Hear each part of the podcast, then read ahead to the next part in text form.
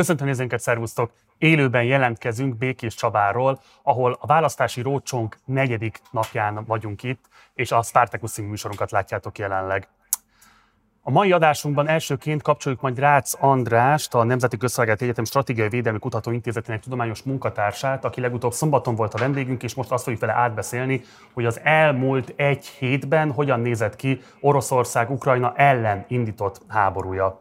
Ezt követően érkezik hozzánk Dezső András, a hvg.hu újságírója. Miután a háború kirobbanását követően úgy nézett ki, hogy Orbánék stratégiát váltanak, és inkább a nyugati szövetségi rendszerekhez húznak, ennek ellenére azt lehet látni továbbra is, hogy viszont a kormányzati holdudvar továbbra is a Kreml barát putyinista propagandát közvetíti. Erről, illetve arról, hogy pontosan milyen kitettsége van Magyarországnak Oroszország irányába, hogy milyen típusú műveleteket hajtanak végre itt az orosz szolgálatok, illetve hogy hogyan próbálkozik ennek mérséklésével az Orbán rendszer, nos erről fog majd beszélgetni vele.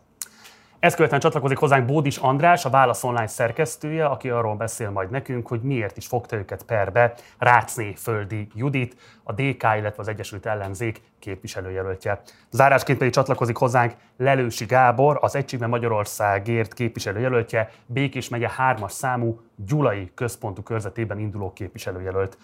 Mindenképpen iratkozatok fel a csatornánkra, ha még nem tettétek volna meg, illetve ha lehetőségetekben áll, akkor kérlek, hogy fizessetek elő a Partizánra a Patreon felületünkön keresztül, ehhez a linket megtaláltok a leírásban.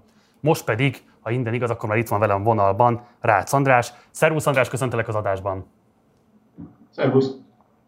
Nagyon köszönöm, hogy elfogadtad a meghívásunkat. Ugye legutóbb szombaton beszélgettünk, akkor volt a vendégünk a budapesti stúdiónkban, akkor ugye alapvetően arról beszéltél, hogy három behatolási iránya volt az orosz inváziónak. Volt ugye egy keleti a szakadárégiók felől, volt egy déli a Krímfélsziget irányából, illetve egy északi, ami alapvetően Kievet célozta.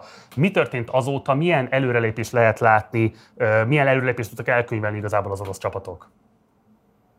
Ugye, hogyha a fő irány szerint haladunk, akkor lehet látni, hogy a déli irányban áttörtek, bevették egy hét ostrom után Herszont, Nikolajével előtt válnak, innen nagyjából 100-120 kilométerre Odessa, ha ezt elfoglalják, akkor Ukránát el tudják várni, el tudják vágni ugye a Fekete-tengertől.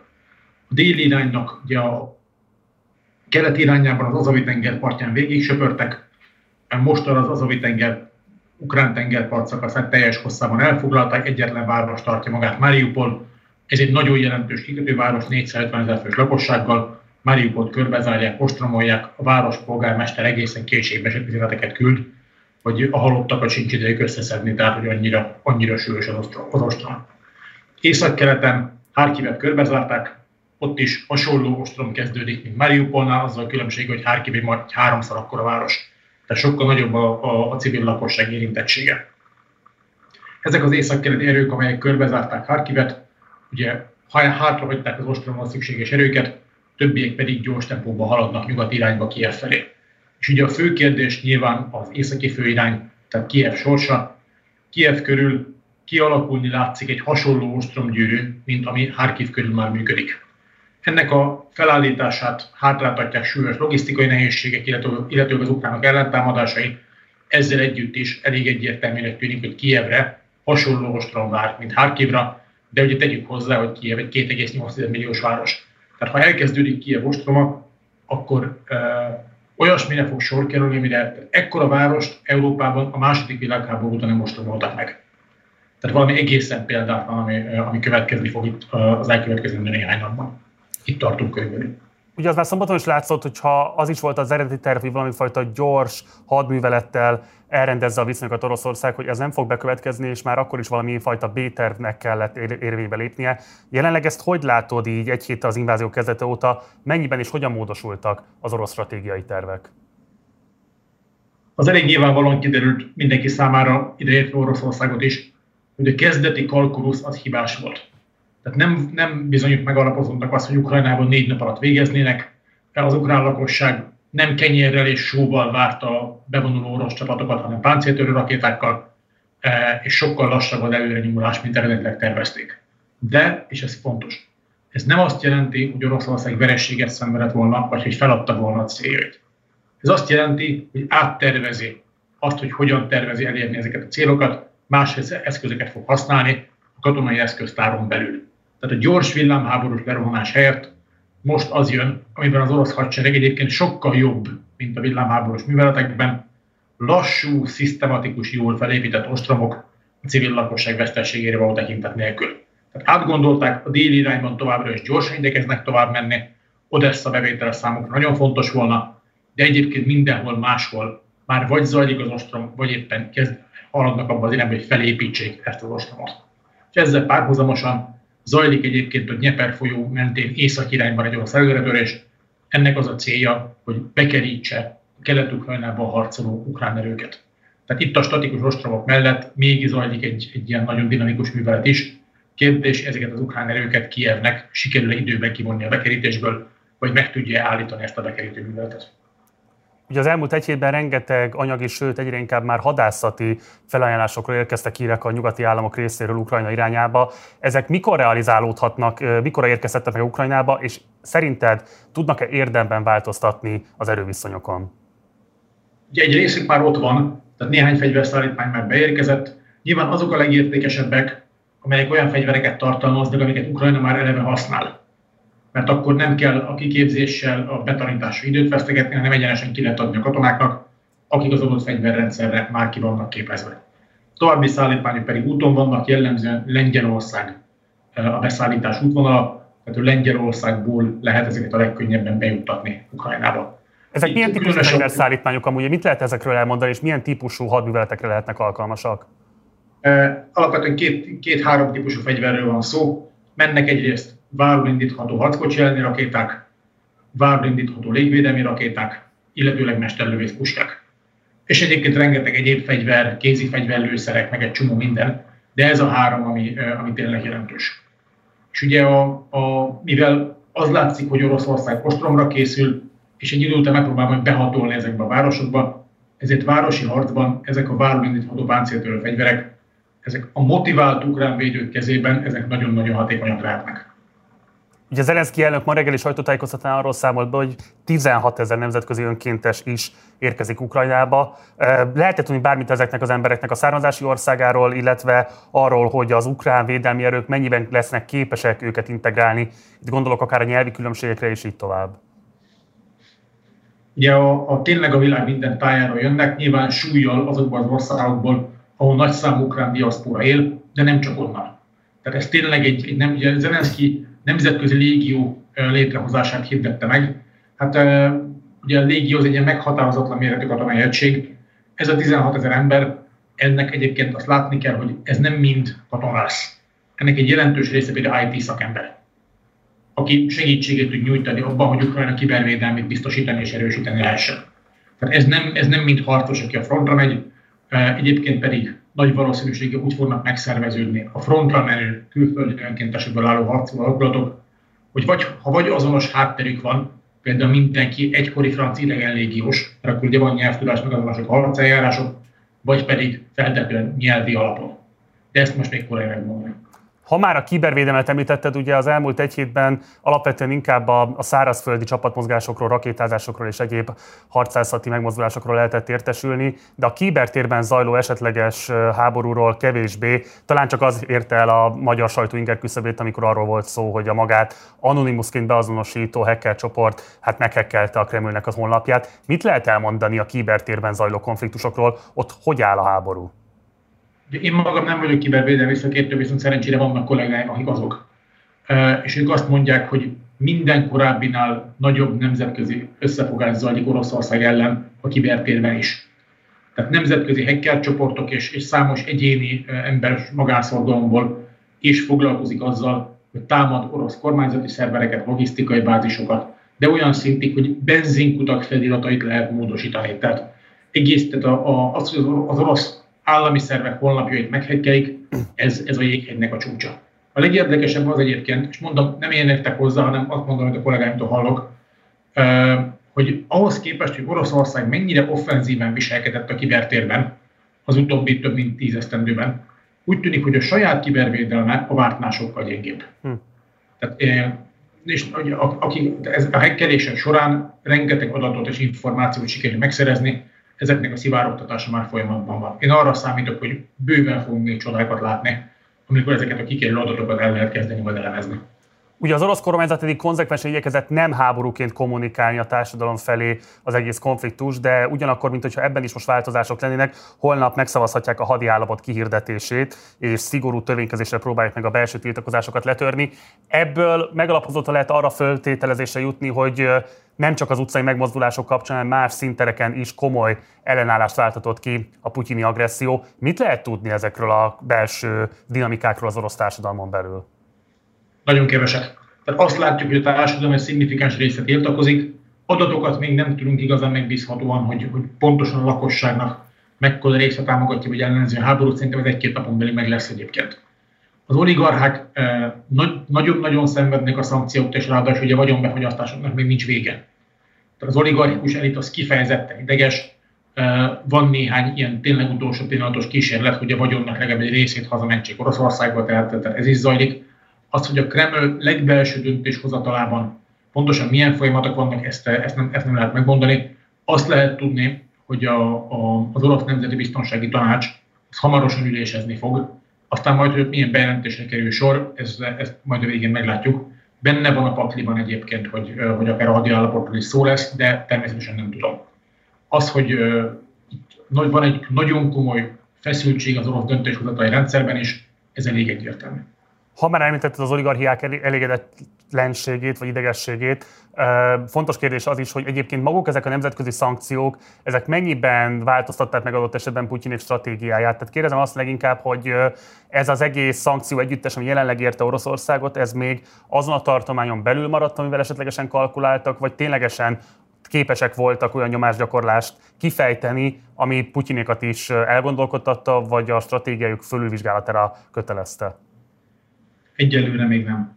Tehát a stratégiájuk egyelőre még úgy tűnik, hogy változatlan, de ugye itt nem csak a, a formális szankciók a lényegesek, hanem az is, hogy nagyon sok nyugati gazdasági szereplő a szankcióktól függetlenül döntött úgy, hogy beszünteti az oroszországi tevékenységét.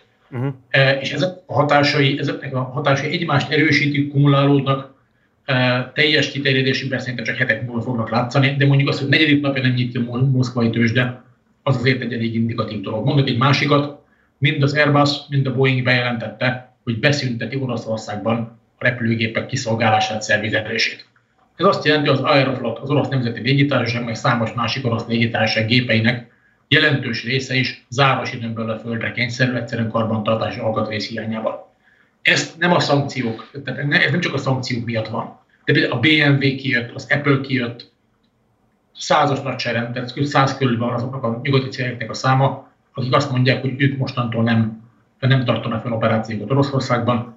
Ez nem a szankciók miatt van. Ezt a cégek maguk döntik így, hogy, hogy ezzel az Oroszországban nem kívánnak üzletelni. Hogy ennek milyen kumulált hatása lesz, ezt most még nem lehet látni, az biztos, hogy sokkal súlyosabb, mint csak a szankciók ha már az elitről beszéltünk, beszéljünk egy picit csak az orosz társadalomról olyan vonatkozásban is, hogy a Twitteren, amit lehet látni, az alapján azért egy eléggé kaotikus pánik hangulat uralkodik igen sokaknál. Milyen módon lehet rálátni arra, hogy egyébként a társadalom mély rétegeit hogyan és mennyire viseli meg a háborús konfliktus? Ugye Twitteren azt látjuk, akinek van Twitteren. Tehát azért egy több mint 140 millió lakosú ország, társadalom nagyon nagy része vidéken él, mobiltelefon talán van, de, de például a Twitter egyáltalán nem annyira elterjedt. Tehát uh, itt van egy erős törés abban, hogy a, a városi, felvilágosultabb, tájékozottabb középosztályt mennyire érintik, zavarják, idegesítik a fejlemények, illetőleg a, vidéken, a világ dolgaival kevésbé foglalkozó réteget mennyire érinti.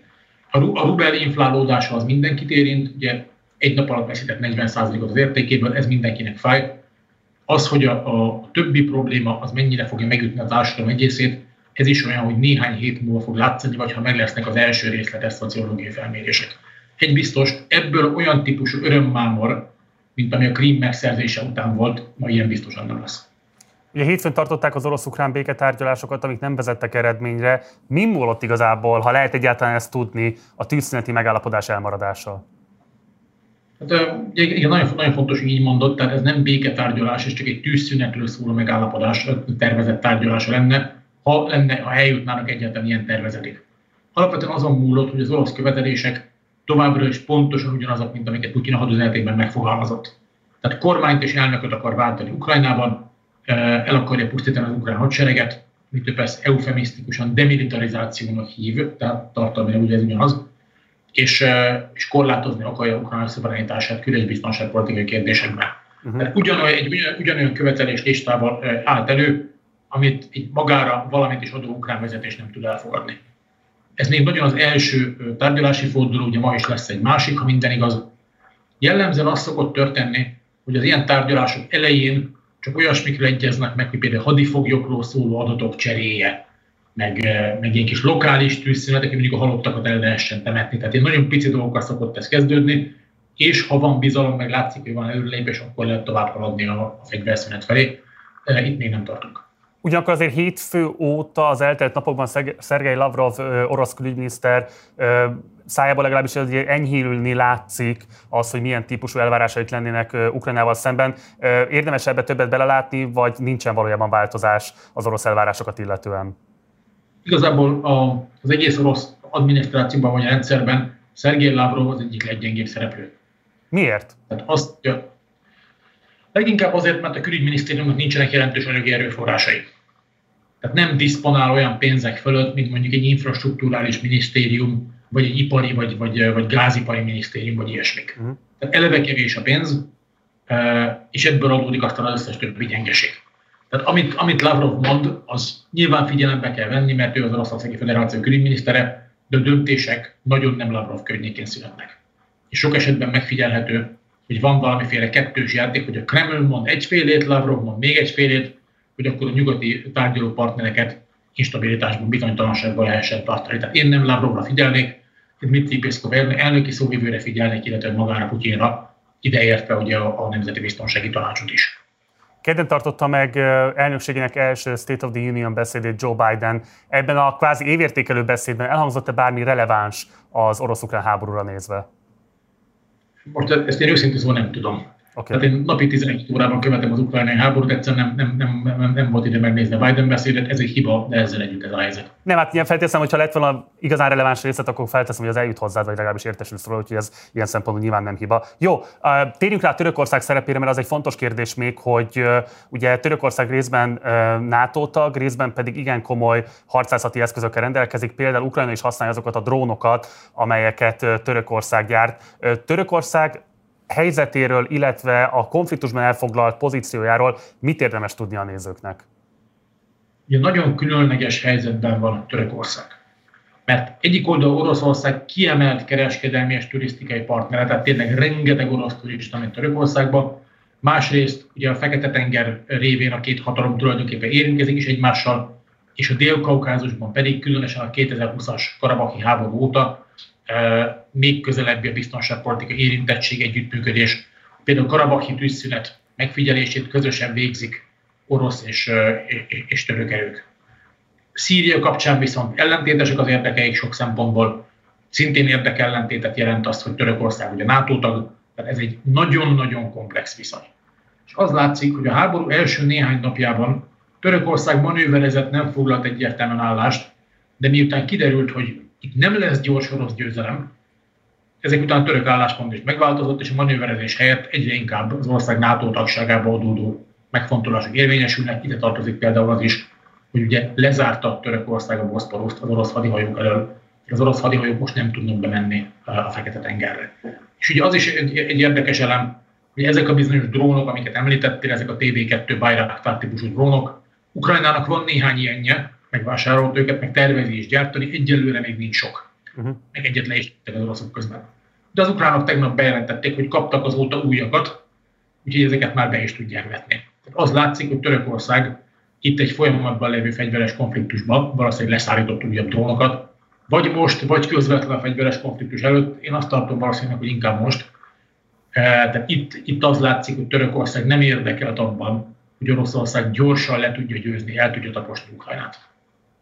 Beszéljünk még Kínáról is mindenképpen. Ugye Tong Zhao, a Carnegie Alapítvány, a békért pekingi munkatársa tegnap arról írt a Twitteren, hogy az ukrán háború a kínai vezetést is válaszút elé állíthatja, nevezetesen, hogy kitart-e Moszkvát feltétel nélkül támogató politikája mellett, vagy kihasználja a konfliktust arra, hogy közeledjen Amerika irányába. Ugye az egész helyzetet még árnyalja az a kép is, ami ugye a Nixon 72-es látogatásának 50. évfordulóját jelentette február utolsó napjaiban. A te megítélésed szerint lesz-e érdekében Xi Jinpingnek bármilyen módon is közelednie most Amerikához, vagy továbbra is ténylegesen Moszkvát fogja támogatni, és velük tart ebben a konfliktusban?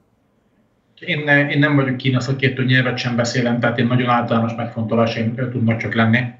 Nem nagyon látom, hogy Kínának miért érné meg beleállni egy olyan Oroszországgal való szövetségbe, amely Oroszország ellen az egész világ összefog, az a világ, ami Kínának is kiemelt kereskedelmi partnere. Tehát én inkább arra számítanék, hogy hogy itt Kína kivárásra fog játszani, nem foglal egyértelműen állást, adott esetben akár egymásnak kicsit ellentmondó nyilatkozatokat is tesz, és kivárja, hogy, hogy ténylegesen mi a helyzet. A kínai-orosz viszony, ez, ez nem egy intézményesített szövetség, ez nagyon fontos látni. Tehát, hogy vannak emberek, akik azt bizonyálják, hogy Kína és Oroszország összefog, és valamiféle új pólust képez Egyesült Államokkal szemben, de ez nem egy szoros szövetség. Ez egy eseti érdekegyezésekre alapuló együttműködés, de nem egy intézményesített szövetség. Rengeteg törésponttal, rengeteg feszültséggel, rengeteg bizalmatlansággal, és például Közép-Ázsia kapcsán a Közép-Ázsia tagköztársaságban, vagy volt szovjet tagköztársaságban, az, hogy kinek a befolyása érvényesül, ez például orosz-kínai viszonyban konkrétan az érő összegű játszma. Tehát vagy orosz, vagy kínai, de a kettő együtt nem, nem feltétlenül megy. Egyáltalán nem olyan, olyan baráti és, és pláne nem intézményesített szövetség ez a viszony, mint ahogy ezt sokan szeretnék látni, vagy ábrázolni. Adásunk előtt nem sokkal volt egyébként egy telefonbeszélgetés Macron és Putyin között. Nem tudom, hogy volt-e alkalmad esetleg ez ügyben tájékozódni. Van-e bármi, amit esetleg el tudsz mondani erről a nézőink számára? Semmiféle változás nincsen. Tehát az orosz követelések továbbra is ugyanolyan merevek, sőt, ugye orosz részre elhangzott az is, hogy minél későbbre tolódik a megegyezés, Oroszország annál több követeléssel fog előállni. Összefoglalva az látszik, hogy Oroszország próbálja a nyugatot is, meg Ukrajnát is időnyomás alá helyezni, hogy lehetőleg most mielőbb fogadjanak el valamiféle fegyverszünetet, hogy érvényesüljenek az orosz követelések, de hát ez nem olyasmi, amit Ukrajna el tudna fogadni. És akkor záró kérdés, ami azt gondolom, hogy talán leginkább mozgathatja, vagy foglalkoztathatja a nézőinket, hogy nagyon laikusként nagyon nehéz elképzelni azt, hogy milyen eszközök lehetségesek még egyáltalán, amik rendelkezésre állnak a nyugati szövetségi rendszereknek annak érdekében, hogy deeszkalálják a konfliktust.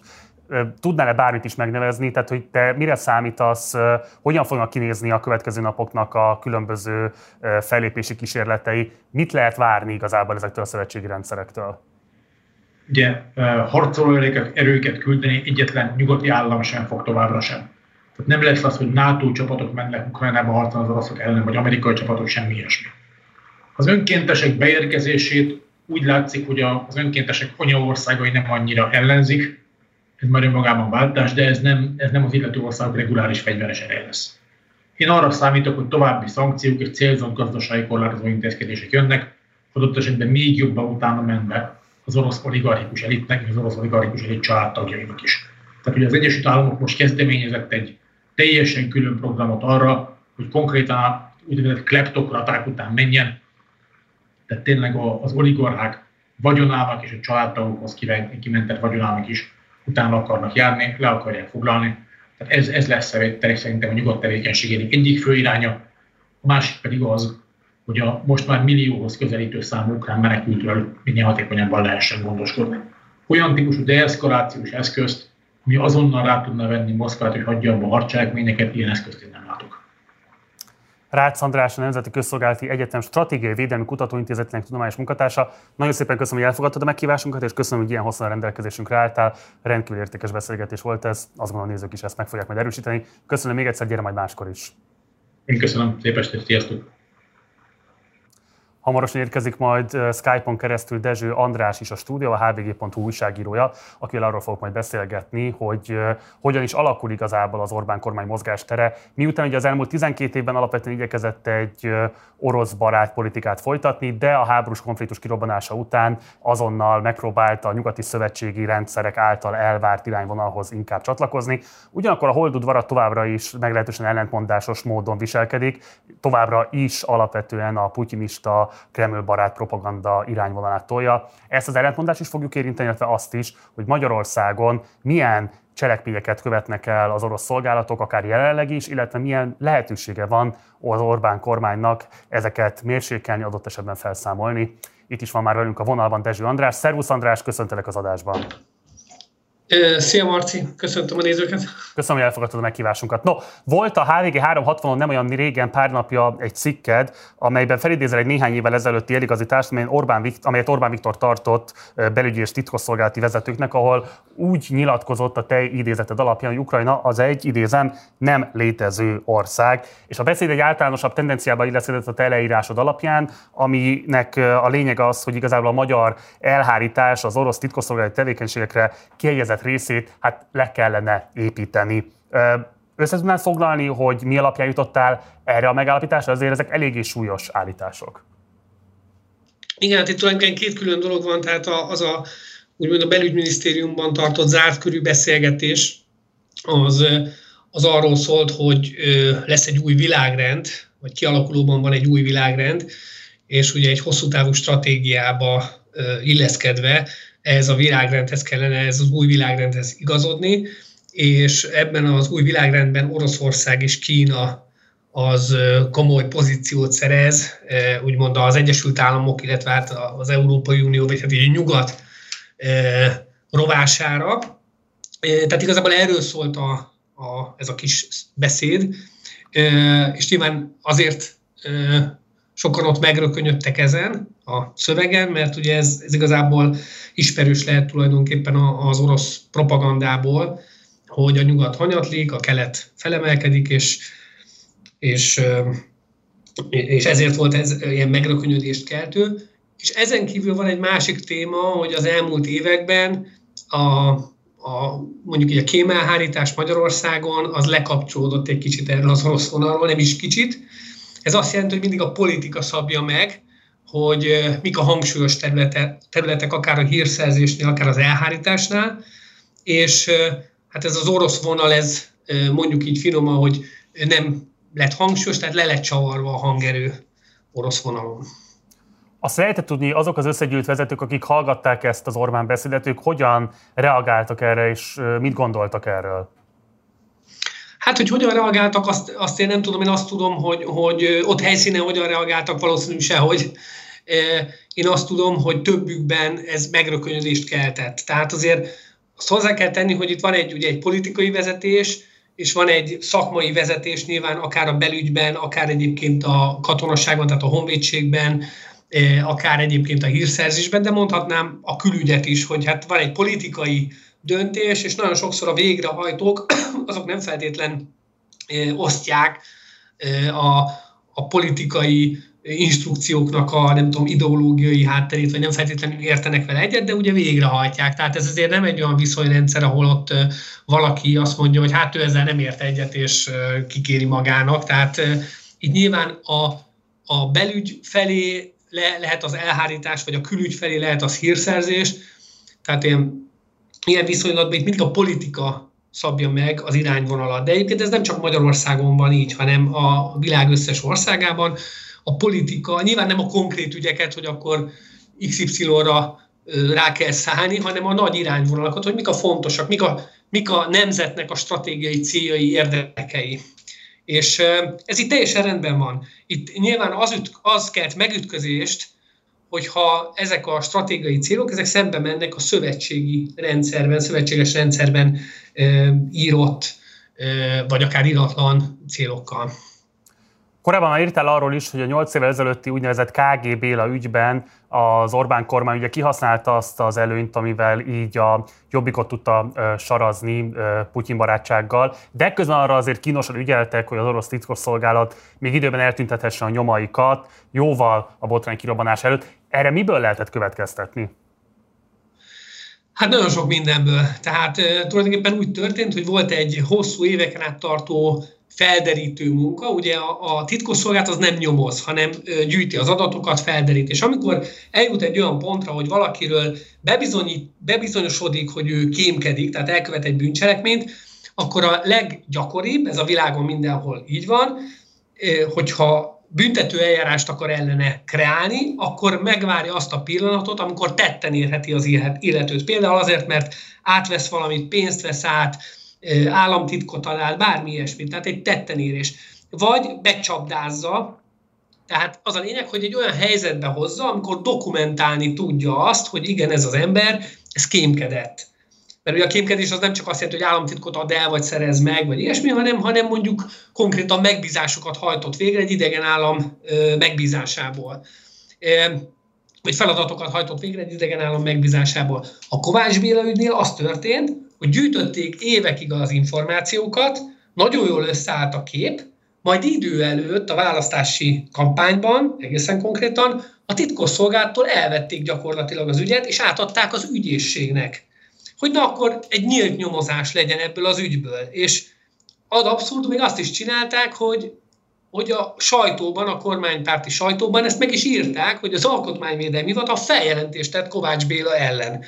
Tehát bejelentették Kovács Bélának, hogy tudjuk rólad, hogy kém vagy, ne vették őrizetbe semmi. Hát utána emlékezzünk, Kovács Béla el is tűnt a nyilvánosság előtt, elől napokig, tehát bőven volt annyi ideje neki és a, hát a kollégáinak, hogy nyomokat tüntessenek el. Tehát ez teljesen abnormális volt ez az ügymenet. Mert lehet azt is csinálni, hogy egy kémet például nem indítunk előle büntetőeljárást, tehát nem kezdeményezünk ilyet, nem érjük tetten, hanem mondjuk meglepjük, és utána valamit kezdünk vele, például vissza, visszaállítjuk, vagy hát úgymond átállítjuk. Ez nyilván nehéz játszma, tehát majd ilyenkor azt mondjuk Kovács Bélának például, hogy tudjuk, hogy mit csináltál, van bizonyítékunk rá, de hát most akkor nekünk fog dolgozni, ez természetesen nem mond az orosz megbízóidnak, és akkor elindul egy ilyen játszmázás. Ez egy, na, játszmázás, ez egy nagyon bonyolult titkosszolgálati feladat, ez, ez, ez a csúcsa ennek a szakmának, Szóval többféle kimenete lehet, és lehet olyan is, hogy a politika úgy dönt, hogy nem csinál ügyet belőle, elengedi az egész történetet. Tehát, hogy volt ilyen, számtalan ilyen ügy volt, 2000, az ezredfordulón is volt olyan szakszolgálati munkatárs, aki kiderült, hogy az amerikaiaknak adott át lehallgatási anyagot, nem lett belőle büntető ügy. Volt olyan, akiről kiderült, hogy az amerikaiakkal áll hát ilyen szoros kapcsolatban, mondjuk egy hírszerző, magyar hírszerző, nem lett belőle ügy. Tehát ezt a politika dönti el, azzal sincs semmi, ha nincs belőle ügy, de, de valamit kell tenni, és a Kovács Bíró ügyben az volt a speciális, hogy lett belőle ügy, politikai ügy lett belőle, kampánytéma lett belőle, felhasználta a politika erre, és onnan is tudom, hogy ez biztosan kampánytéma volt, mert még mielőtt kirobbant volna ez az ügy, az egyik vezető fideszes politikus egy háttérbeszélgetésen utalt arra, hogy majd a Kovács Bélával hát lesznek úgymond problémák, tehát tudott egy olyan minősített információt, amit akkor még az ügyészség nem tudott. És ami nagyon fontos a Kovács Béla ügynél, az ügyészség teljesen járatlan volt kémügyekben. Tehát konkrétan nem, nem értett ehhez, ez amúgy is egy nagyon speciális terület, tehát a befolyásoló ügynök szerepe, feladata. Ugye sokan úgy képzelik el, hogy mondtam, hogy nem tudom, államtitkot ad el, szerez meg, nem csak ebből áll a kémkedés, és nyilván az ügyészség hát nehezen tudta összerakni aztán azt a vádat, ami alapján mégis elítélték Kovács Bélát, de hát nagyon-nagyon felemás ítélet született. Ugye kimondta a bíróság, hogy beszervezte az orosz titkosszolgálat, az orosz titkosszolgálat kiképezte, de hát azt, hogy ő a Európai Unió intézményei ellen kémkedett volna, ezt nem tudta a bíróság ugye kimondani. És hát nagyon fontos momentum, hogy Kovács Béla most már Moszkvában él, ott tartózkodik hosszú ideje, és egyébként nem olyan régen a kormánypárti magyar nemzetben nyilatkozott. E, tehát alapvetően egy, ezért egy ilyen védett burokban van. Egy gyors kérdés, azt elképzelhetőnek tartott, hogy további jobbikos politikusokról a mostani kampányban esetleg hasonló érintettség kiderüljön? Hát, akár elképzelhető. Én nem ezt nem tudnám, mert nem, nem látok, ugye én titkos anyagokat nem látok bele az alkotmányvédelmi hivatalnak ezekben a, ezekben a dossziékban, az nem is lenne, vagy elég nagy baj lenne, ha én belelátnék. Az biztos, hogy ha ki is derülne ilyen, akkor nem hiszem, hogy az elmúlt évek elhárítói munkájának köszönhetően, mert hogy az elhárító munkának az eredményeit azért látjuk, nincs kémügy. Az elmúlt, nem tudom, hosszú-hosszú években egyetlen egy ügy volt kémügy orosz vonalon, ez a Kovács Béla ügy, aminek láthatjuk, hogy milyen lett a kimenetel. Szóval én nem, nem gondolom, hogy ezt a területet nagyon bolygatta volna az elhárítás az elmúlt években. Rendben. A, tavaly jelent meg a Fedősztori című legújabb köteted, és ebben kiterjedten írsz az orosz és más idegen szolgálatok magyarországi tevékenységéről. Egy részletet szeretnék konkrétan idézni belőle, így írsz. A Magyarországon tevékenykedő orosz kémek jókora előnyben vannak a többi külföldi hírszerző szolgálathoz képest, mivel éveken át nem sajnáltak időt és fáradtságot, hogy tökéletesen feltérképezzék, és ezáltal kitűnően megismerjék az országot. Vagyis nem csak hévízen mozognak otthonosan, de a fővárosban is. Tudják, melyek azok a helyek, például a csendesebb kisforgalom lakótelepi átjárók, ahol kényelmesen és biztonságosan használhatják a figyelési és ellenfigyelési technikákat. Meg lehet-e mondani azt pontosan, hogy milyen típusú megfigyeléseket folytattak az orosz hírszerzők, illetve vagy más országok esetleg az EU irányából érkezette bármilyen típusú leszerelési vagy ellenakció az ő irányukba? Ö, hát azt lehet tudni, vagy amit én így hallottam, hogy igazán nemzetközi művelet, amiben magyarok belettek volna, volna, belettek volna vonva, olyan nem nagyon volt. Ö, de egészen biztos, hogy külföldiek tehát európai vagy akár amerikai hírszerzők Budapesten nagyon aktívan dolgoztak, vagy dolgoznak az oroszokra. Gyakorlatilag Budapest olyan lett kicsit, mint Bécs, illetve, ahogy mondtam, ugye Hévíz az egy nagyon fontos állomás, és ott bizonyítottan voltak olyan ügyek, amikor európai titkosszolgálatok a GRU, tehát a szovjet katonai titkosszolgálatnak a, az embereit, hírszerzőit figyelték, illetve lehet arról tudni, hogy voltak olyan találkozók, amit például egy osztrák NATO, vagy bocsánat, osztrák katona, aki hát NATO-val kapcsolatos dokumentumokat adott át az oroszoknak, ott konkrétan az egyik találkozó az Hévizen volt illetve hát említik még Szentendrét is, tehát egészen biztos, hogy vannak olyan műveletek, külföldi műveletek, amik itt zajlanak, és nem szólnak mondjuk a magyar elhárításnak erről amerikai, vagy akár német, vagy, vagy bármilyen más európai szolgálatok, éppen azért, mert, mert nem, esetleg nem velük akarják ezt a műveletet végrehajtani, mondván, hogy nem bíznak bennük. De egészen biztos, hogy vannak ilyen műveletek az oroszok irányába, ez száz százalék. Mit gondolsz arról a fölvetésedről, vagy pontosabban mit lehet konkrétan elmondani arról a fölvetésedről, amire utalsz a cikkedben is, nevezetesen, hogy akár kormányzati tagok irányába is zajlódhatott valamifajta megfigyelés, információgyűjtés és így tovább. Van-e konkrét érintetről tudásod? Arról van tudomásom, ezt egyébként a Fedősztori című könyvben is írtam, hogy volt olyan korrupciós ügylet, amit elejétől végig dokumentáltak az oroszok, és amelyben magyar politikusok érintettek. Tehát ilyenről van tudomása, tudomásom szerint van tudomása az Alkotmányvédelmi Hivatalnak, legalább egy ilyen ügy van, illetve azt is, arról is, ezt meg is írtam egyébként a HVG-be, néhány hónappal ezelőtt, én úgy tudom, hogy az orosz titkosszolgálattól adtak is át a magyar belügynek olyan információkat, amelyek a Paks 2 körüli kisebb súlyú ilyen ügyletek ről szólnak, ilyen korrupciós ügyletekről. Ugye ott most több büntető eljárás is folyamatban van, vagy hát ilyen akár titkos nyomozás Paks 2-vel kapcsolatban. Egészen biztos, hogy az oroszok gyűjtöttek információkat magyar döntéshozókról, ez teljesen alap. Ugyanakkor a kapcsolatnak inkább olyan embereket keresnek, akik hát alsóbb szinteken vannak, nem is alsóbb szinteken, inkább úgy fogalmaznék, hogy tanácsadói körben vannak, vagy vagy olyan szférában dolgoznak, ahonnan ígéretes karrier várhat rájuk, a, akár a politikában is, tehát mindig a fiatalokat keresik be. Ezt úgy nevezik, hogy perspektívikus beszervezés, tehát úgy azért szerveznek be embereket, hogy ö, aztán fel tudják építeni őt, vagy pedig az, az ember magát építi, de olyan helyre juthat be végül, ahol értékes lehet az oroszoknak. Tehát ö, ö, ebben ők, ők ö, nagyon jók ebben a perspektívikus, hosszú távú gondolkodásban, hosszú távú építkezésben. Tudtál esetleg bármilyen forrásoddal beszélni az elmúlt egy hétben, hogy az orosz offenzió megindulása óta mennyire nehezült meg az itt élő vagy itt állomáshoz, nem tudom mi a helyes kifejezés, de lényegében az orosz szolgálatok jelenleg itt lévő tagjainak a helyzete. Nem tudom én, kezdeményeztek-e bármilyen mozgásokat, bármilyen típusú kimenekülést esetleg az országból, vagy épp ellenkezőleg pont azt használják ki, hogy egy EU tagállamban vannak, és ilyen szempontból akár többletinformációkat tudnak szerezni az EU tervezett szankcióiról, vagy bármilyen más intézkedéséről. Tehát, hogy milyen most a helyzete a korábbról itt állomásozó orosz titkosszolgáknak? Jó kérdés, erről még nem tudtam, még nagyon korai ez a történet, mármint ahhoz képest, tehát erről még nem tudtam információt szerezni, és most azt mondanám, hogy most meg napokban azon dolgozom, akkor meg magamra húznám a figyelmet, úgyhogy tehát nem, nem tudom, erről nincs információm.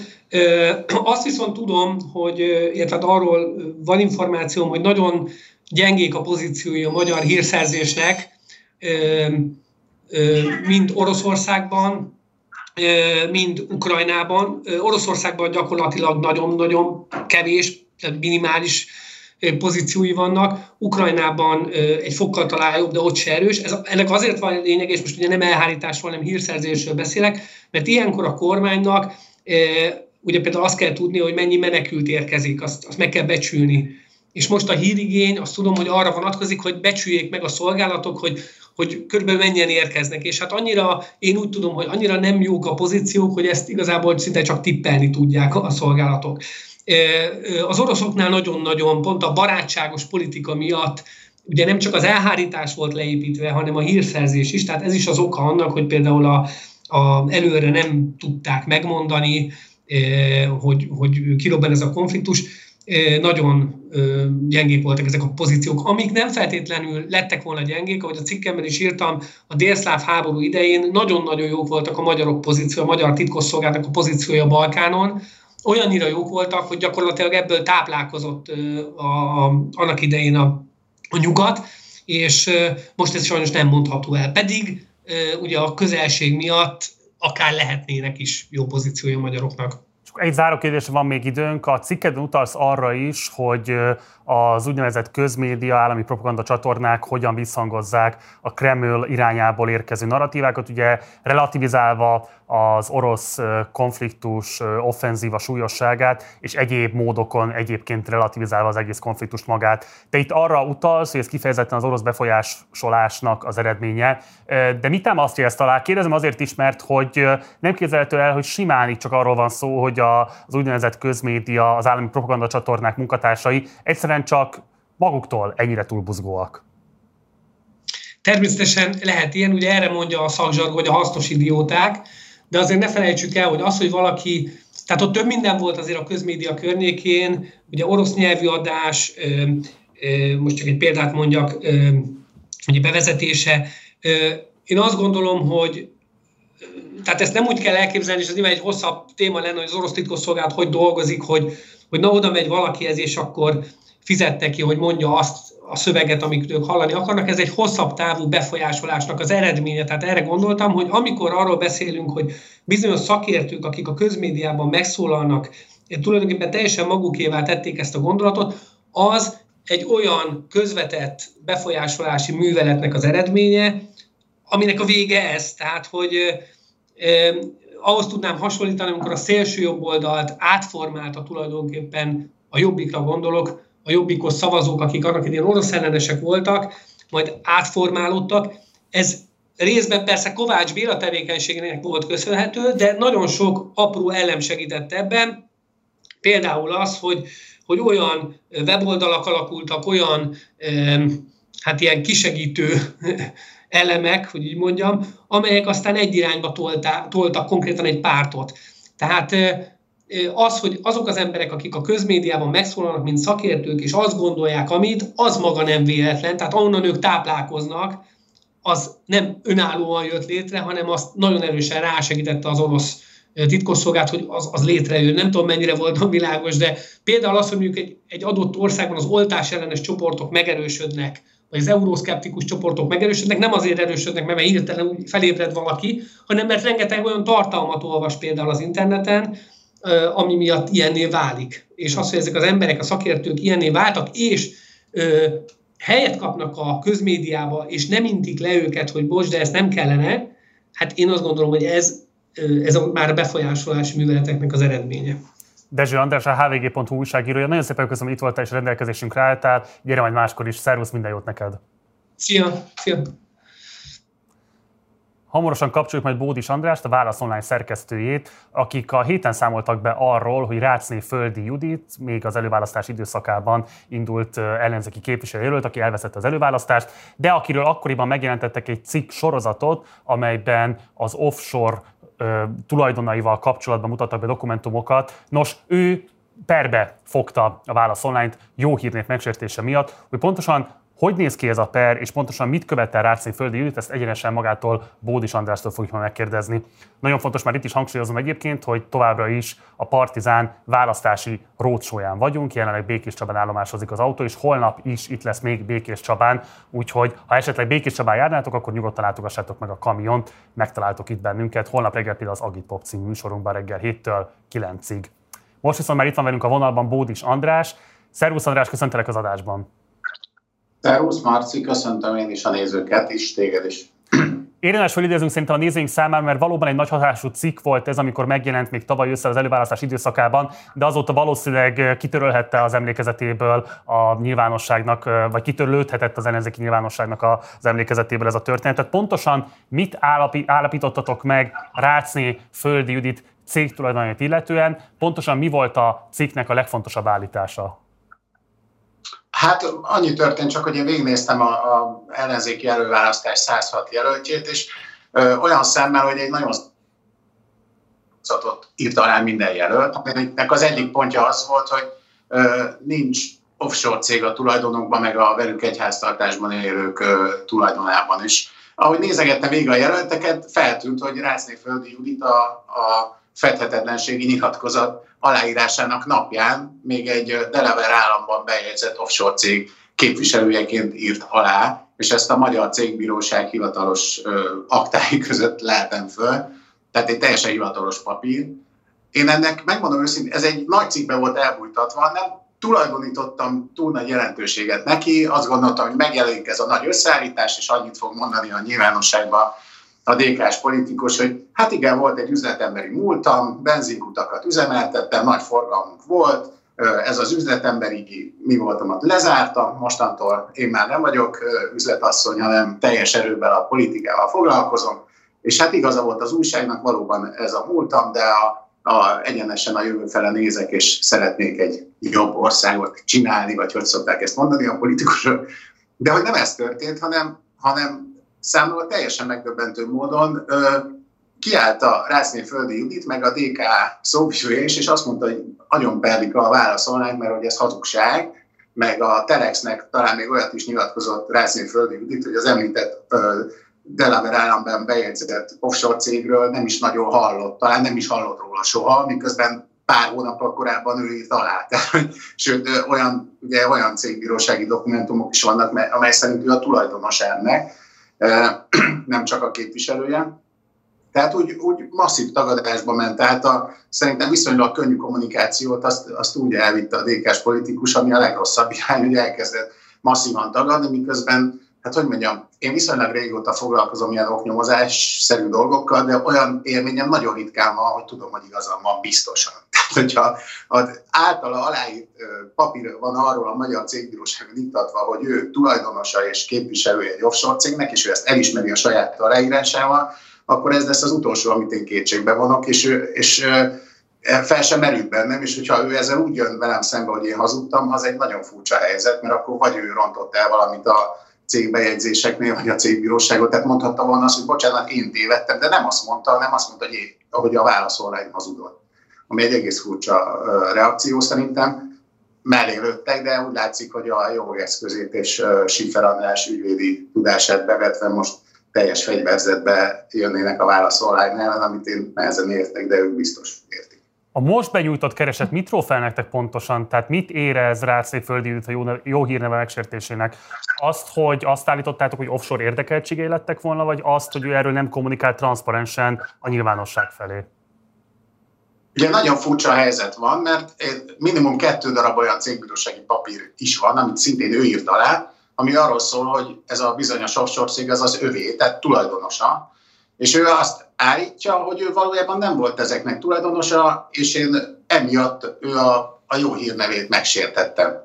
De e, ennyi lényegében, és egy millió forintot követel meg, hogy minden létező nyilvános fórumon kérjünk tőle bocsánatot, és igazítsuk helyre. Szerintem a magyar sajtóperek történetének legérdekesebb pereinek egyike lesz ez, ugyanis valaki azért perel egy újságot, hogy az által leadott, általa hitelesnek gondolt és leadott dokumentumok nem voltak igazak. Tehát valószínűleg magát kéne beperelnie, de helyett minket perel, amit én mondom, nehezen értek, és hogy mondjam, a újságírói gyakorlatomban egészen példátlan, de kíváncsi vagyok, hogy Sifer Andrással karöltve mit hoznak ki ebből. Érdekes lesz mindannyiunk számára, nagy tapasztalat. Mikor várható az első tárgyalási nap? Hát még van nekünk egy, kb. egy hónapunk, hogy egy ö, ellenkéremet megfogalmazzunk és leadjuk a bíróságnak. Nem tudom, hát ez a, nem, a sajtóperek nagyon gyorsak tudnak lenni, de az ilyen ö, egyéb polgári perek, amik, amik nem klasszikus sajtóperek, azok rettetően el tudnak húzódni. Volt nekem olyan, amíg 7 évig tartott, meg 8 évig, úgyhogy fogalmam sincs, nem igazán ö, tudom elképzelni, hogy ennek idén még vége legyen, de ha csak vissza nem lépnek a pertől, amit azért nem zárnék ki a tények ismeretében. Bódis András, nagyon szépen köszönöm, mindezt megosztottad velünk, igyekszünk majd követni az eseményeknek a következményeit. Gyere majd még vissza máskor is, lehet, hogy más ügyekben is jobb lesz, hogyha beszélgetünk. Mindenféleképpen várunk majd vissza a stúdióba. Köszönjük, hogy rendelkezésünkre álltál. Köszönöm, legjobbakat mindannyiatoknak. Szervusztok! Szervusz! Rendszeres nézők már megszokhatták, hogy a Spartacusban szoktak debütálni a helyközi járat nevű sajtós együttműködésünkből készülő videóriportjaink. A mostani riportban a magyarországi betöltetlen háziorvosi praxisok helyzetét járta körbe forgatócsoportunk. Itt is jelezném, hogy a Roadshow útvonalán minden egyes állomáson meg lehet szerezni a helyközi járat külön kiadványát, amit a magyar hang jelentetett meg. Tehát, hogyha valaki esetleg itt jár a kamionunk környékén, akkor nyugodtan és bátran kapjon fel egy példány belőle, ingyenesen elvihető. A most következő riport Hermartin, Vaszari Julia és Szongoró Laura munkája. Összeomlik a magyar egészségügy, ha nem oldódik meg az orvosi Továbbra hiány. is 300 körüli a betöltetlen praxisok száma az országban. Nagy gondot okoz több településen is a házi orvos Ez hiány. a 469 hiányzó házi orvos az 500 ezer ember ellátásáért felel. Egyre magasabb a magyar orvos átlagéletkor. Ha nem a frissen végzetek csak nem harmada már munkába se áll Magyarországon. Békés, Somogy és Tolna megyében a legrosszabb. Perspektívát kellene adni, hogy igenis orvosnak lenni, az egy nagyon szép dolog. a rendszernek egyetlen olyan olyan összetevője sem látszik, amely a hazai orvoshiányt az elkövetkezendő években számottevően csökkenteni. Hogy öt éven belül kritikus helyzet alakulhat ki. Ez az egész rendszer nem jó. Hogy egészségügy nélkül egy ország nem működik. 83. novemberében költöztem Tiszavasváriba. Régen azt mondták, hogy az orvosnak egy-két szava is gyógyít, nem csak a gyógyszere meg az injekciója, és ebben valóban van is valami. Mindig igyekeztem segíteni az embereken, akár fizikailag, akár orvosilag, akár mentálisan is, mert úgy érzem, hogy a, főleg a vidéki emberek ezt nagyban igénylik. Nagyban igénylik azért, mert messze vannak a nagyvárostól, nehezebb az orvoshoz jutás lehetősége. Vannak pillanatok, amikor a túlterheltség már olyan fokra hág, hogy lehet, hogy azt mondtam, hogy nem biztos, hogy jól döntöttem, de ez csak egy ilyen pillanatnyi megingás idézőjelben. Aztán utána folytatom tovább.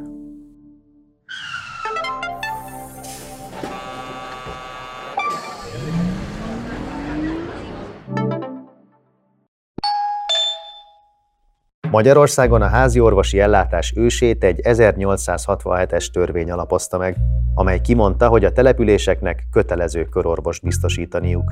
A körorvosok fizetését már ekkor is az állam állta. A szovjet típusú rendszerekben az úgynevezett szemaskói elveket követték. Ez alapján alanyi jogan illetett meg mindenkit a lehető leggyorsabb és legmagasabb szintű ellátás joga. Magyarországon a szemaskói elveket az 1964-es egészségügyi törvényben véglegesítették. Az egészségügyi törvény kimondja, hogy az egészségügyi ellátás állami feladat. Azt, hogy a törvényjavaslat ezt kimondhatja, annak a következménye, hogy hazánkban gyakorlatilag az egész lakosság ingyenes orvosi ellátásban, gyógykezelésben részesül. Ekkor jött létre a körzeti orvosi rendszer is, amely a mai házi orvosi rendszer közvetlen elődje. A körzeti orvosok az állam alkalmazottai voltak. A körzeteket és a feladatköröket szigorúan szabályozták, a rendszer finanszírozását és fejlesztéseit pedig a tervgazdálkodásban kitűzött célokba határozták meg központilag. Magyarország lakosságának több mint a fele, közel 6 millió ember olyan településeken él, ahol a körzeti orvos jelenti az orvostudomány. Az elmúlt évtizedekben végrehajtott fejlesztések során sikerült elérnünk, hogy 2007-2800 ember jut egy körzeti orvosra. Ilyen értelemben a fejlődés óriási. Ha azt vesszük azonban szemügyre, hogy ezen rendelőink felszereltsége milyen, akkor meg kell állapítanunk, hogy rengeteg kívánni valót hagynak ezek a rendelők maguk után. Az aprófalvas települések az egészségügyi ellátás szervezésében is különös gondot jelentenek. Éveken keresztül a legfőbb gondunk az orvosi ellátások betöltésének nehézsége volt. Az utóbbi években sok fiatal orvos telepedett járásunk területén, és jelenleg a korábban 8-10 üres körzetorvosi állás kettőre csökkent. A szocialista rendszerben az azt hirdették, hogy legfőbb érték az ember. Most megváltozott ez a szemlélet, most az ember már nem a legfőbb érték. Természetesen a szabadság szele az alapellátás szovjet típusú szerkezetét is elfújta. Egy 1997-es törvényben a szigorúan megrajzolt körzetek helyére a szabad orvosválasztás rendszerét léptették. A házi orvoslással kapcsolatban rengeteg a tisztázatlan kérdés a biztosítási kártyától a táppénzen keresztül a kórházi beutalóig. A reform koncepciójában elsikad a szociális ellátás. A mai praxisjog intézményét egy 2000-ben elfogadott törvény szilárdította meg. A praxisokkal a házi orvosok szabadon kereskedhetnek. Berta János, akihez több körzet és összesen 2500 lakos tartozik, már 72 éves. Néhány millió forintért eladná a betegeinek ellátási jogát, tehát a praxist. Várjuk a jelentkezőket, de hát hiába hirdetjük a praxist, nem tudom miért nem akarnak a kollégák vidékre jönni, jobb városba, ezt jó Isten tudja. A Tiszaparti ároktön már négy éve nincs házi orvos. Az itt élők nem mindig számíthatnak a szomszéd falu orvosára sem. Az országban jelenleg 200 településnek nincs főállású orvosa. Legrosszabb a helyzet Borsod megyében, ahol több faluban még a helyettesítést sem tudják megoldani. Egy jól menő városi praxis több millió forintot érhet, míg egy hátrányos helyzetű település önkormányzata ugyanennyi támogatással, sőt szolgálati lakással próbálja magához csábítani a házi orvosokat, hogy betöltse az évek óta üresen tátongó házi orvosi praxisát. Mégsem kell senkinek. Mára a házi orvosok 90%-a vállalkozó. Erre ösztönözték az orvosokat a szocialista múlt lezárásának jegyében.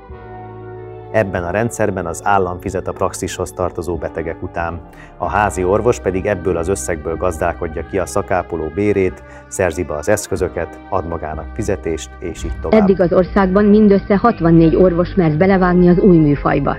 Többek szerint hátrányt jelent, hogy megszűnt a közalkalmazotti viszony. Szó volt arról is, hogy a szakmán belül egyelőre tisztázatlan a vállalkozó orvosok helyzete. A körülbelül 6000 házi orvos 40%-a, azaz majdnem két és fél ezer ember magán magánvállalkozó. Szerintük ők a szakma mostoha gyermekei. Ez egy lenézett szakma még a orvostársadalmon belül. Nem elég megtanulni a különböző orvosi műszereket kezelni, meg is kell vásárolni őket.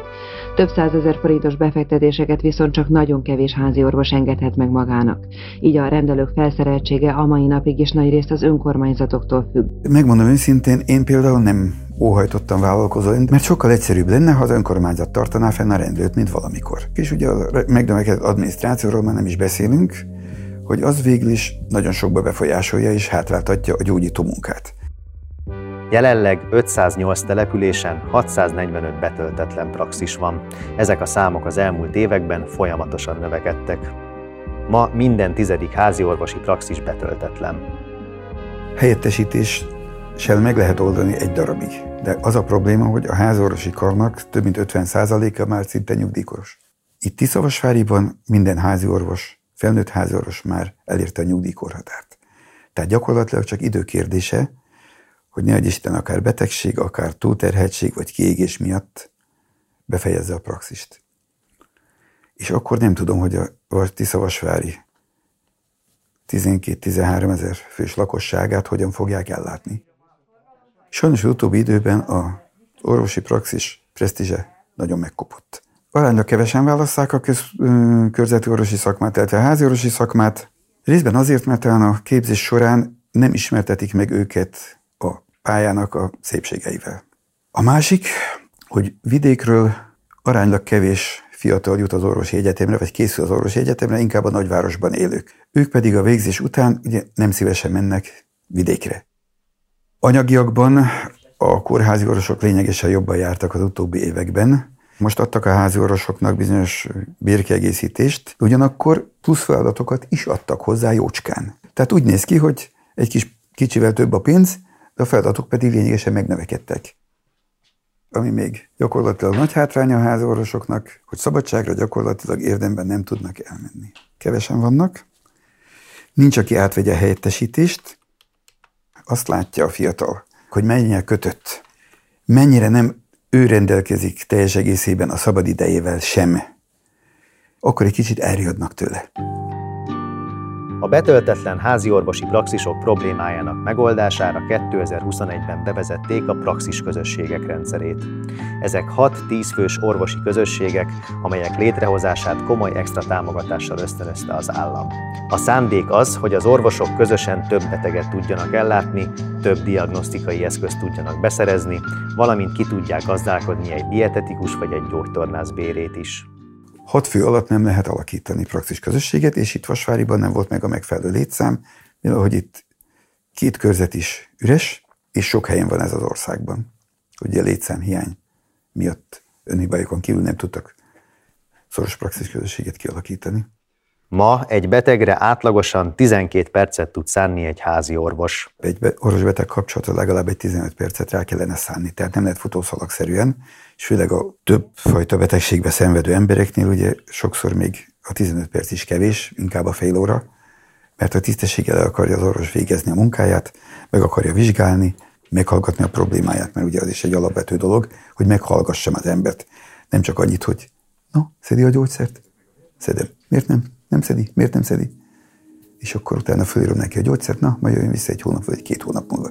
Tehát ez mindenképpen negatív visszhangot vált ki a betegek körében is.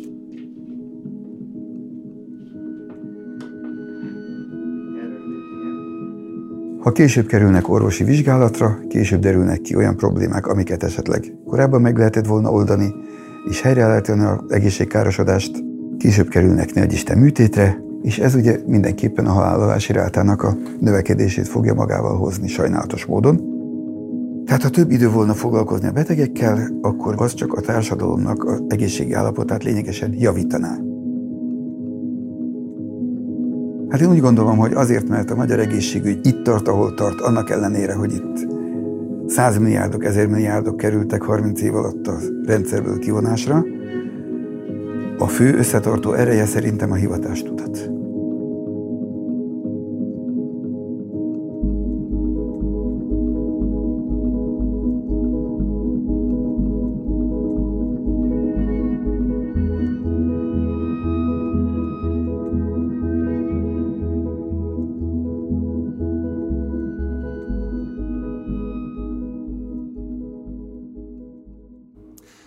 És folytatjuk a kihelyezett stúdiónkból, a kamionunkból az adást, innen Békés Csabáról továbbra is. A partizános választási rócsó négy hetével igyekszünk minél több képviselőt elhívni a stúdióba, részben, hogy interjút készítsünk vele, részben pedig azért is, hogy hát megismeressük jobban azt, hogy az egyes ország részekben mégis milyen problémákat tapasztalnak az emberek, és arra milyen politikai megoldások léteznek.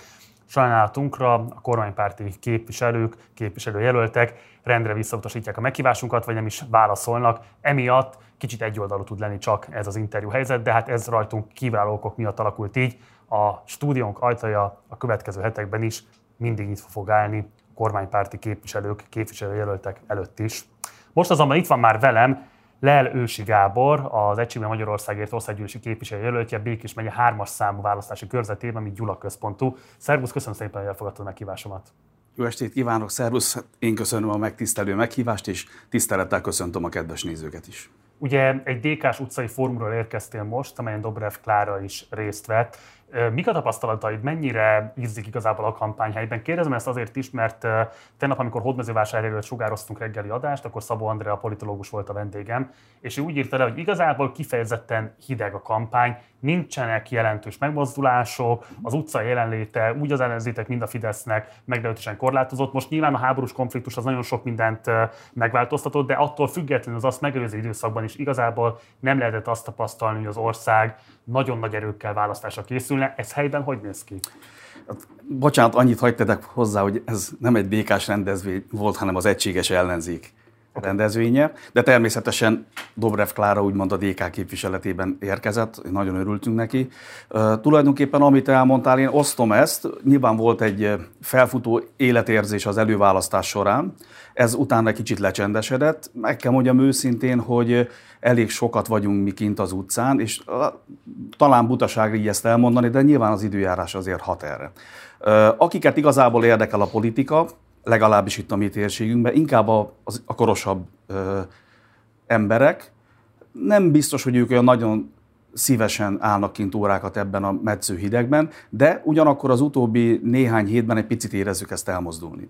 Főleg a kitelepülések során tapasztaljuk azt, hogy újra megindult az érdeklődés. Szerintem mindenki vágja a centit, ott a lelkeméjén érzi, hogy nő a feszültség, egyre nagyobb a tét, és talán az interakciók is egy kicsit gyakoribbak, és az a fajta kapcsolattartás, ami velünk azért megvan interneten, telefonon, az, az fokozódik, és ebben viszont érezzük a támogatást növekedését.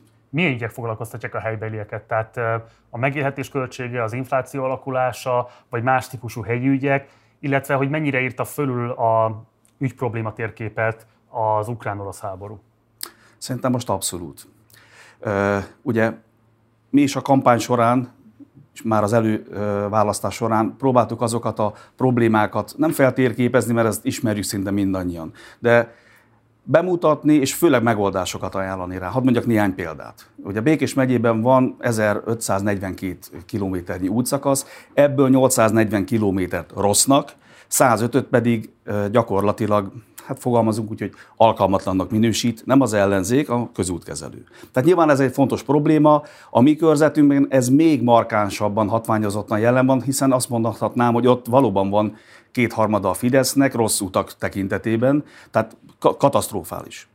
Nyilván az egészségügyi ellátás, az oktatáshoz való hozzáférés, ez mind nagyon érdekli az embereket, pláne akkor, hogyha ezeken a rossz utakon kell ezt megtenni. És úgy éreztük, hogy erre van rezonancia, érzik hogy miért akarjuk mi ezt megoldani, szívesen veszik, de most be kell valljam, hogy nekem, mint egy egyszerű embernek is elszorul a szíve, dolgozunk a kampányon, gondolkodunk azon, hogy mi az, amit a legjobb megoldást meg tudunk találni az ott élőknek, és amikor engem felhív a 21 éves gyerekem, miután Putyin bejelentette, hogy a nukleáris arzenált készenlétbe helyezik, és megkérdezi tőlem, hogy apa, ezek megölnek minket? akkor ott elszóltanodik az ember. Mit lehet erre válaszolni? Tehát nem csak a választók, én magam is azt gondolom, hogy talán most ez mindennél fontosabb, de, de ugyanakkor rámutat a groteszk helyzetre, hogy hova akarták ezt az országot juttatni, hogy hova viszik 12 éve. Hogy mit mondanak itt nap mint nap embereknek arról, hogy micsoda csodálatos orosz világ van, és milyen jó lesz nekünk a keleti szélre ráülni. Nem. Kérem szépen, most éppen Gyulán egy szimbolikus helyszínen tartottuk ezt a rendezvényt. Azon a helyen évtizedekig Lenin elvtárs szobra keletre nézett, lehet, hogy véletlen, de elmondtuk, letettünk egy ukrán zászlót, egy kicsit szolidaritást vállalva, kifejezve a fájdalmat is, nyilván az áldozatok előtt tisztelegve, hogy mi nyugatra nézünk, mi nyugatra kell tartanunk. És aki ezt eddig nem látta, azt szerintem most milyen elgondolkodhat magába, hogy Európát választjuk, vagy Oroszországot. A politikai kommunikációs felkészültséged már abban is tetten érhető volt, hogy amikor ugye DK-s rendezvényként hivatkoztam az utcafórumotokra, rögtön javítottál, hogy hát ez az egységes ellenzéknek volt a rendezvénye. De azért van ennek szerintem jelentősége, mert ugye itt helyben 2018-ban DK-s jelölt nem volt, a Jobbik érte el a legjobb eredményt még a körzetben, de pedig a DK színében nyertél, és értem, hogy most már egységes ellenzékről beszéltek, de azért mégiscsak elsikerült-e fogadtatni magadat a többi párttal helyben, ténylegesen egységes az ellenzék abban a tekintetben, hogy ilyen szempontból most vagy te nyersz ellenzéki mandátumot, vagy a Fideszes, és hát itt mégiscsak azért vannak továbbra is pártok, hatpárti koalícióról beszélünk. Felteszem, hogy nem biztos, hogy a helyi jobbik örült annak, hogy most téged kell támogatniuk ahhoz, hogy a Fidesz nyerjen mandátumot. Hát, nyilván nem hiszem, hogy adekvát választ én tudok erre adni, én csak az érzelmeimet tudom, vagy azt, amit tapasztaltam, arról tudok beszámolni.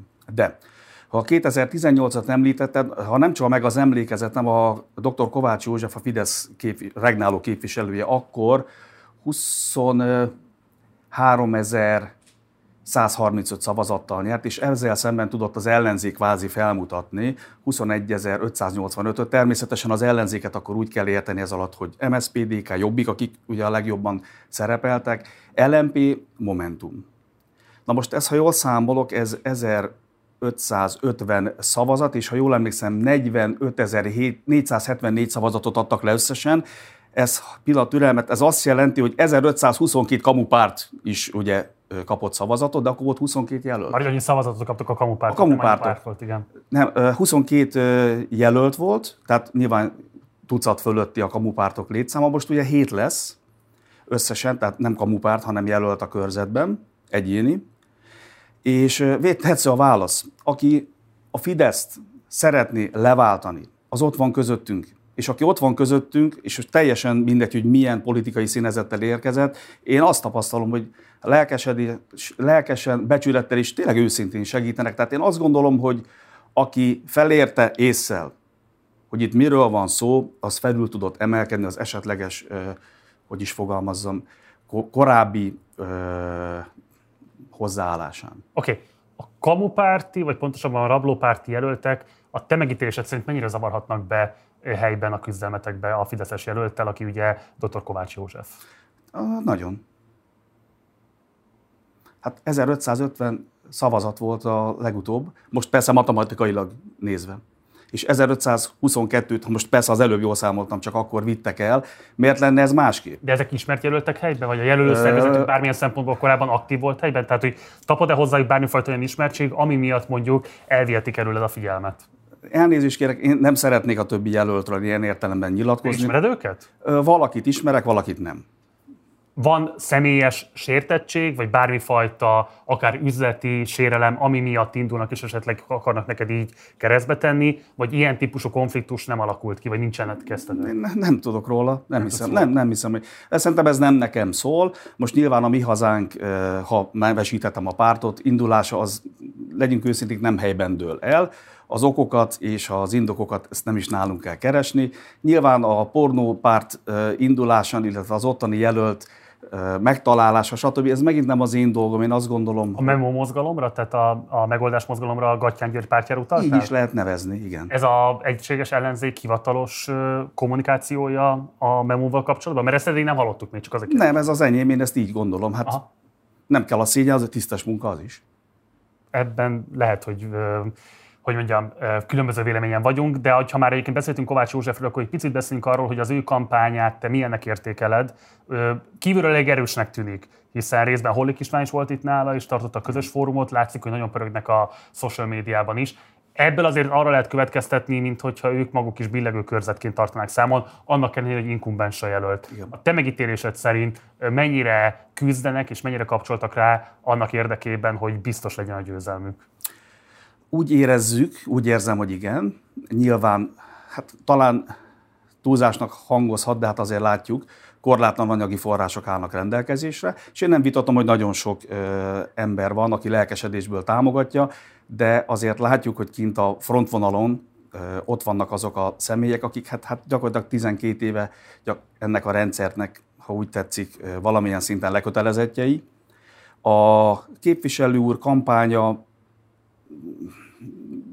lehet, hogy ez esetleg hozzáállásban és mondjuk világnézeti szempontból is egy kicsit távol áll tőlem. Nekem egy picit merev, ez az én személyes véleményem. Szerintem nem baj, hogyha az ember egy kicsit vidám dolgokat is belecsempész a kampányba, de kétségtelen, hogy az látszik, hogy egy nagyon komoly stábán mögötte, és még, még egyszer mondom, az anyagi lehetőségeik azok szerintem hát lényegesen meghaladják a miénket. Kovács Józsefnek szerinted mik a hibái, vagy mi az, ami miatt le kell őt váltani? Mi az, ami miatt azt gondolod, hogy képviselőként nem volna szerencsés, hogyha folytatná a munkáját? Meg kell mondjam, hogy személyében semmi, mert tényleg mi egy kisváros lakói vagyunk, mondhatnám azt, hogy jól ismerjük egymást, tehát nyilván van mögött egy életút, amit respektálni kell. Ugyanakkor én azt érzem, főleg itt a, a körzet dolgait tapasztalva, hogy aki négy év alatt hétszer szólal fel a parlamentben, az nem tudott kellő eréllyel rávilágítani az itteniek problémáira, és ez teljesen mindegy attól, hogy most ki Fideszes, ki DK-s, ki milyen színekben van, mert ennél lényegesen több megoldásra váró probléma van itt nálunk. Én így látom. Akkor egy záró kérdés, az elmúlt napokban nagyon sokat kommunikáltál a közösségi oldaladon a háborúról, nagyon sok szolidaritási posztot is kitettél, ami nyilván helyes egy oldalról, de másik oldalról meg felveti azt a kérdést, hogy nem viszi el a külpolitikai fókusz, a figyelmet a helyi ügyekről, amik nyilvánvalóan leginkább motiválhatják majd a helyben élőket arra vonatkozóan, hogy mégis kire adják a szavazatukat. Mit gondolsz erről a dilemmáról? Azt, hogy már szerencsére olyan öreg vagyok, hogy elmondhatom, hogy én voltam katona pont itt ebben a városban, és akkor tört ki az első szerb háború. Innen Békés Csabáról darabszámot nem szeretnék mondani, de mondjuk úgy, hogy közel száz sorállományú gyereket, fiatal embert vittek el a határhoz, mert olyan hírek jöttek, hogy át fognak jönni mondjuk lőszert és fegyvert rabolni emberek. Tehát mi voltunk itt úgy őrségben itt annak idején, hogy élesben én azt éreztem akkor, amit egy kicsit most, hogy ennél semmi nem lett fontosabb, mint hogy béke legyen, nyugalom, és szerintem ezt helyben is így érzik az emberek, hogy most mindenkinek ez a legfontosabb. De azt hozzá kell tegyem, én úgy látom, hogy ennek a békének a letéteményesei, ezek mi vagyunk az ellenzékiek. Mert mi valóban azt szeretnénk, hogy egy olyan európai országban élhessünk, ahol szabad beszélni, lehet véleményünk, és nem akarunk betagozódni semmilyen keleti autoritér hatalom alá. Ha már ezt felosztod, akkor még hadd kérdezek ide egyet, mert ez, ez szintén érdekelne, hogy most ugye azt állítottad magad, hogy te vagy a béke jelöltje, békepárti jelölt azt te és azt lehet látni, az ellenzék igyekszik most magát úgy pozícionálni, mint hogyha Orbánék lennének az agresszorok, vagy az agresszor támogatói, és egyébként az ellenzék lenne a békének a záloga. Ehhez képest azért mégiscsak azt lehet látni az elmúlt egy hétben, hogy Orbán Viktor a korábbi szövetségi politikáját megtagadva azonnal a nyugati szövetségi rendszerek mellé állt, támogatta az összes EU-s szankciót, láthatóan nagyon együttműködő a NATO-val és így tovább. Mennyiben lesztek képesek valóban ezt a stratégiát végigvinni, hogy magatokat a békepártjának jelöltjeiként pozícionáljátok, hogy csak közben azt lehet látni a kormányoldal most pont a béke érdekében igyekszik nagyon erőteljes elköteleződést mutatni a nyugati szövetségi rendszerek irányába. Ezt szerintem te adtad meg erre a választ. Az imént mondtad, hogy az utóbbi egy hétben. Csak azt megelőzően volt mit még 12 év majdnem. És mintha nem ezt láttuk volna. Jó. Akkor nagyon szépen köszönöm, hogy itt voltál velünk, köszönöm szépen, hogy elfogadtad az interjút, és minden jót kívánok neked. Én köszönöm a megtisztelő meghívást, és hasonló jókat kívánok mindenkinek. Szervusz, minden jót. Minden.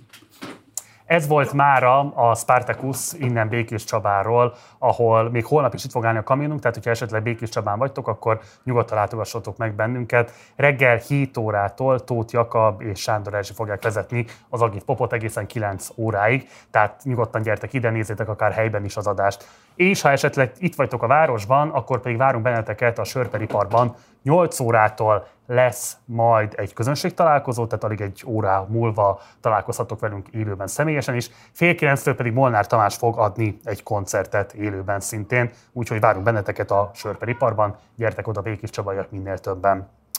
Ami fontos, um, Péntek este harmad plusszal fogunk majd jelentkezni, ez a 24.hu-val közös választási műsorunk, amely egészen a választás éjszakáig fog majd tartani, tehát rendszeresen fogunk jelentkezni közös műsorokkal, és a választás éjszakáját is közösen fogjuk majd végigvinni, úgyhogy érdemes lesz úgy a 24, mint a Partizán felületeit nézni, és innen tájékozódni a legfrissebb fejleményekről. Szóval holnap reggel 7 órától Agitpop, este 6-tól pedig 3 harmad plusz.